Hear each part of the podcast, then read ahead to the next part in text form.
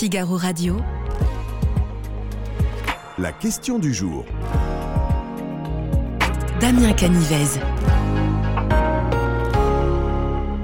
Bonjour à toutes et à tous, je suis ravi de vous retrouver si vous nous rejoignez sur Figaro Live et Figaro Radio. La position du gouvernement est très claire. Non, les athlètes françaises n'auront pas le droit de porter le voile lors des prochains Jeux Olympiques qui se tiendront notamment à Paris à l'été prochain. Les propos d'Amélie Oudéa-Castera, la ministre des Sports, sont sans équivoque. En revanche, dans les compétitions euh, sportives qui se déroulent dans notre pays, euh, la question du port du voile est beaucoup plus opaque. Certaines fédérations l'interdisent, d'autres l'autorisent au contraire, d'où la question que l'on vous pose aujourd'hui sur le Figaro.fr. Faut-il interdire le voile dans toutes les compétitions sportives? Je vous propose d'accueillir sur ce plateau un invité avec lequel nous allons poser toutes les bases de ce sujet. Bonjour Naïm Bestanji. Bonjour. Bienvenue sur ce plateau. Euh, vous êtes euh, écrivain, essayiste, vous êtes également l'auteur du livre euh, Le linceul du féminisme. Hein. Que dit la loi? Est-ce qu'une femme peut pratiquer un sport avec un voile islamique sur la tête?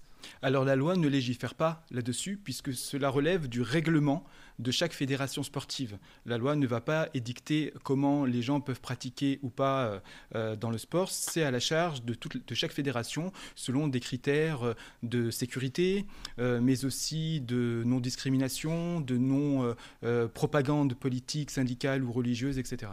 Alors, dans les faits, c'est vrai que la loi exige quand même la neutralité religieuse aux salariés et agents travaillant pour les fédérations dites délégataires d'un service public. Tout ça est très technocratique.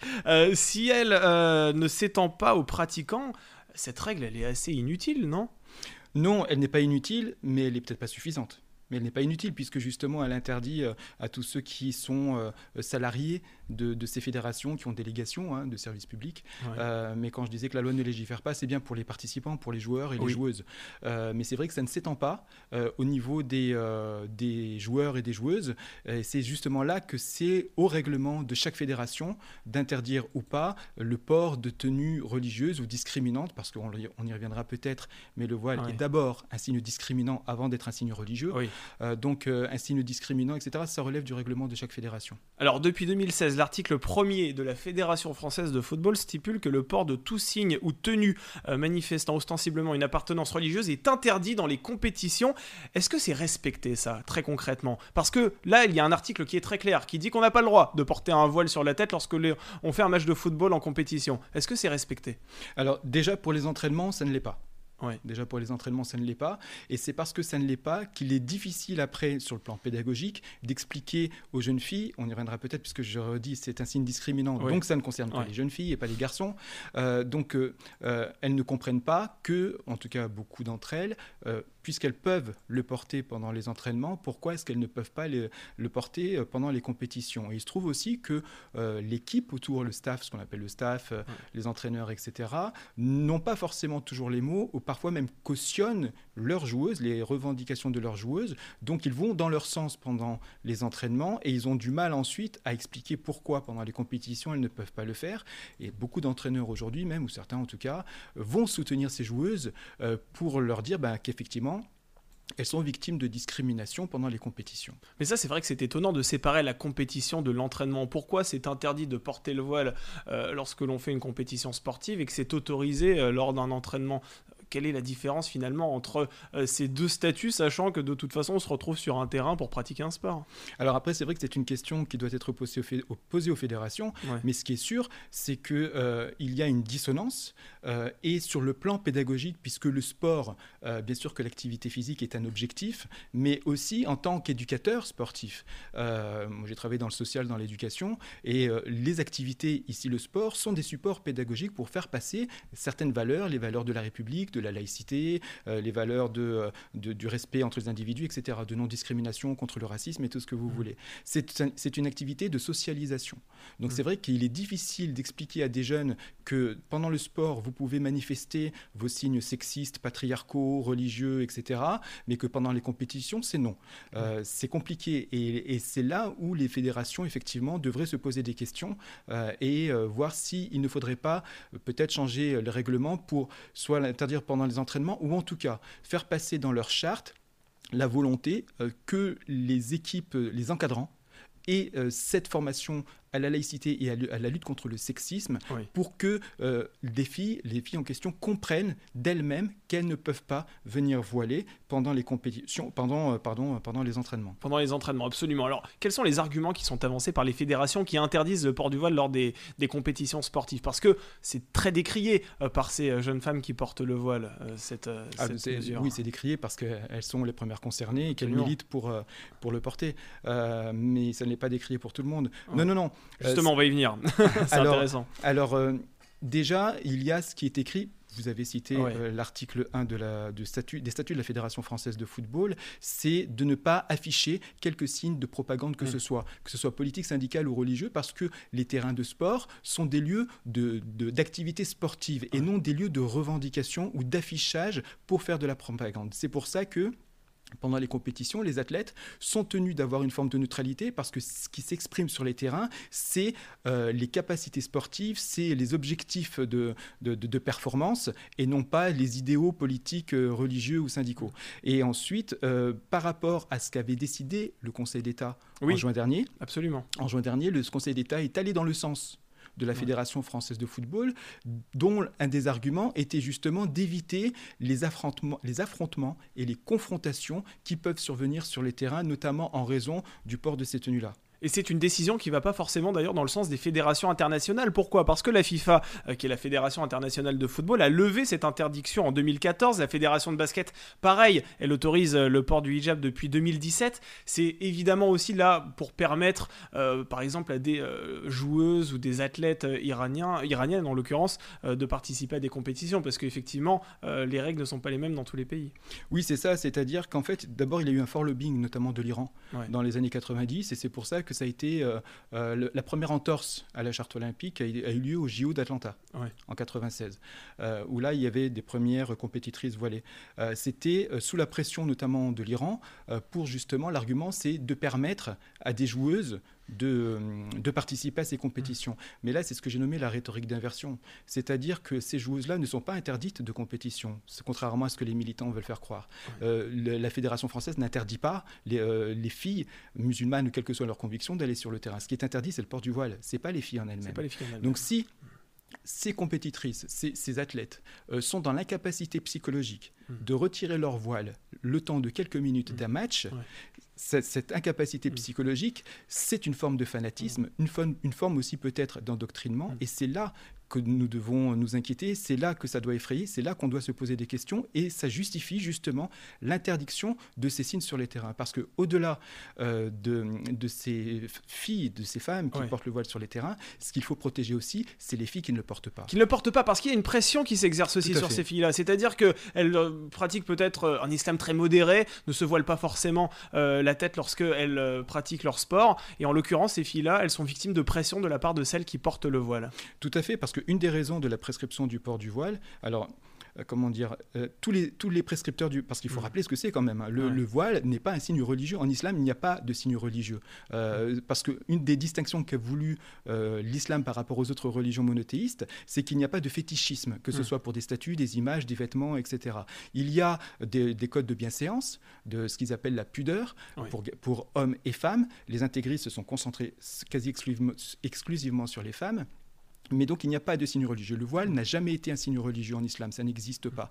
Par contre, c'est un signe sexiste et patriarcal, et les intégristes en ont fait un vecteur identitaire et politique parce que c'est leur outil premier de propagande. Comme certains le disent, ils, le, disent pas besoin de parler, le voile le fait pour nous. Parce que c'est évident, on voit ça, la première chose qu'on voit, c'est ça, sur la tête d'une joueuse. Et donc, ça, euh, un des rôles du voile, c'est aussi de pointer, entre guillemets, l'impudeur des musulmanes qui ne le portent pas et de faire d'elles aussi des sortes une sorte de trahison euh, de ce qu'ils déclarent être leur religion, leur culture parce qu'elles voudraient faire comme les Françaises, entre guillemets, comme les Occidentales. Donc c'est une forme aussi de pression vis-à-vis -vis de celles qui ne le portent pas. Et c'est une des explications qui fait qu'aujourd'hui, il y a de plus en plus de femmes et de jeunes filles, et même aujourd'hui de fillettes, qui portent le voile, parce qu'il y a cette pression du candidaton, cette pression du euh, il faut que je me conforme aussi à la norme, parce que maintenant c'est devenu quasiment une norme euh, de, ce voile-là. Et je terminerai par justement, euh, je vais citer une des hijabeuses.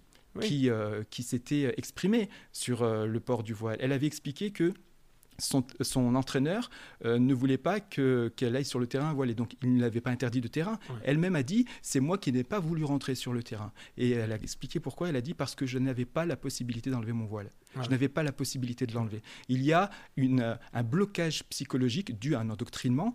Euh, et c'est ça qui, qui, euh, qui, peut faire, qui doit inquiéter, qui doit faire peur. Et si elle avait été un garçon, elle n'aurait jamais eu ce dilemme. Mais J'entends parfaitement ce que vous dites, mais comment expliquez-vous que l'Organisation des Nations Unies a indiqué fin septembre que personne ne devrait imposer à une femme ce qu'elle doit porter ou non? Ceci est en réponse évidemment à ce qu'Amélie Oudéa-Castera avait pu déclarer en indiquant que le port du voile serait interdit pour la délégation française. Comment expliquez-vous que l'ONU finalement ne se range pas derrière la position euh, française? Alors déjà, par rapport aux athlètes qui représentent la nation, euh, ce monsieur de l'ONU hein, dit n'importe quoi. Parce que quand on représente un pays, quand on représente son pays, on ne s'habille pas comme on veut. Mm. On ne s'habille pas comme on veut, on représente son pays, on a l'uniforme de travail entre guillemets, c'est-à-dire euh, la, tenue de l'athlète, la tenue sportive, mais on ne doit pas afficher ses convictions personnelles parce qu'on représente tout le pays et mm-hmm. pas une frange de ce pays-là. Ensuite, euh, si vraiment il voulait, parce que cette phrase on l'entend, hein, il ne faut pas dicter aux femmes comment elles doivent s'habiller, euh, mais justement, le concept du voile, c'est justement de dicter aux femmes comment elles doivent s'habiller. Le voile a été créé pour dire aux femmes comment bien s'habiller. L'intégralité des islamistes, parce que ce ne sont que les islamistes qui prescrivent le port du voile, l'intégralité, justement, explique que la femme musulmane a l'obligation.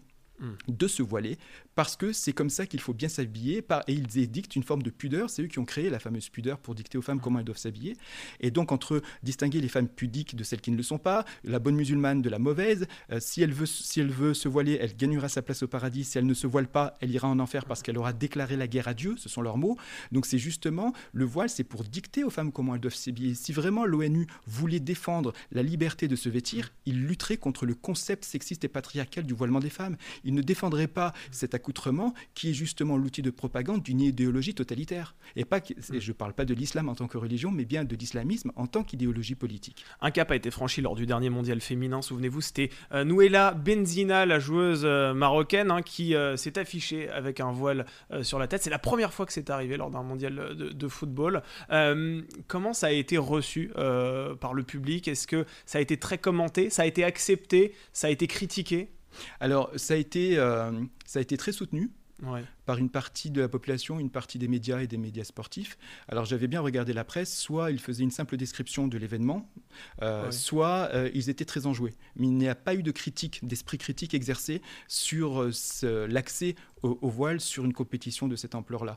ce qui fait que ça pose la question, c'est quelle place le patriarcat a encore aujourd'hui. Si vous avez des journaux, euh, je ne vais pas les nommer en francophone, mais aussi internationaux, euh, qui se sont tellement enjoués de ça, qu'une femme se, présente voilée parce qu'elle est considérée comme un objet sexuel tentateur qui doit se cacher pour pas exciter sexuellement les hommes, c'est hmm. ça hein, le voile, euh, et que si elle n'avait pas ce voile, elle considère cette femme-là qu'elle ne peut pas entrer sur le terrain. Donc encore une fois, il y a ce blocage euh, psychologique et on, et on est enjoué par ça. C'est les questions qu'il faut se poser. Comment est-ce qu'aujourd'hui, encore au XXIe siècle, on peut considérer qu'une forme de racisme, qui est le sexisme, soit non seulement tolérée, mais en plus on s'extasie de joie face à la manifestation d'une telle discrimination ou autodiscrimination? Et là où c'est dangereux aussi, si je puis me permettre, c'est que vraisemblablement des jeunes footballeuses s'identifient à cette joueuse qui portait le voile lors du dernier mondial. Certains peut-être l'admirent, et peut-être par effet de mode, ou, ou, ces femmes qui peut-être ne se seraient pas voilées euh, au premier abord, eh bien vont peut-être mettre le voile parce qu'elles ont vu justement cette joueuse qui, euh, qui porte le voile sur le terrain lors d'un mondial. Oui, comme je l'ai dit tout à l'heure, le voile est l'outil de propagande par excellence des islamistes. Ils ne s'en cachent pas, hein. c'est pas une interprétation de ma part, eux, le disent. Donc euh, c'est vraiment leur, leur, outil de propagande. Et là, ils, non seulement ils ont réussi, mais en plus ils réussissent à convertir entre guillemets euh, de leur, vers leur point de vue mmh. des médias qui n'ont rien à voir avec l'islam ou l'islamisme et qui justement se, euh, se gargarisent de joie mmh. que justement elles pourront, euh, cette footballeuse et d'autres pourront, comme les hijabeuses, être des exemples pour les petites filles, sachant que le voilement des fillettes est une forme de maltraitance infantile à la fois physique et psychologique. Et vous avez des, des médias qui sautent de joie parce qu'on va maltraiter des fillettes, parce qu'elles seront engoncées sous un voile, parce qu'elles sont déjà à 7 ou 8 ans considérées comme de futurs objets sexuels à cacher. C'est profondément choquant. Nembestanji, c'est l'heure de nous intéresser à notre question du jour. Faut-il interdire le port du voile dans toutes les compétitions sportives? Si je clique sur oui, je pense que j'ai à peu près résumé votre pensée. Euh, Parfaitement. Parfaitement, oui. Allez, on va découvrir les résultats. Et effectivement, euh, les internautes du Figaro sont une très très large majorité à euh, voter euh, oui. ma vue me fait défaut, mais en l'occurrence, c'est une très large majorité. Plus de 90% des internautes ont cliqué sur oui. Merci beaucoup d'avoir accepté notre invitation. Je rappelle que vous êtes écrivain, essayiste et que vous êtes surtout l'auteur du livre Le linceul du féminisme. Merci. Hein. Caresser l'islamisme dans le sens du voile, c'est le sous-titre. Et c'est le sous-titre, absolument. Merci d'avoir été notre invité aujourd'hui.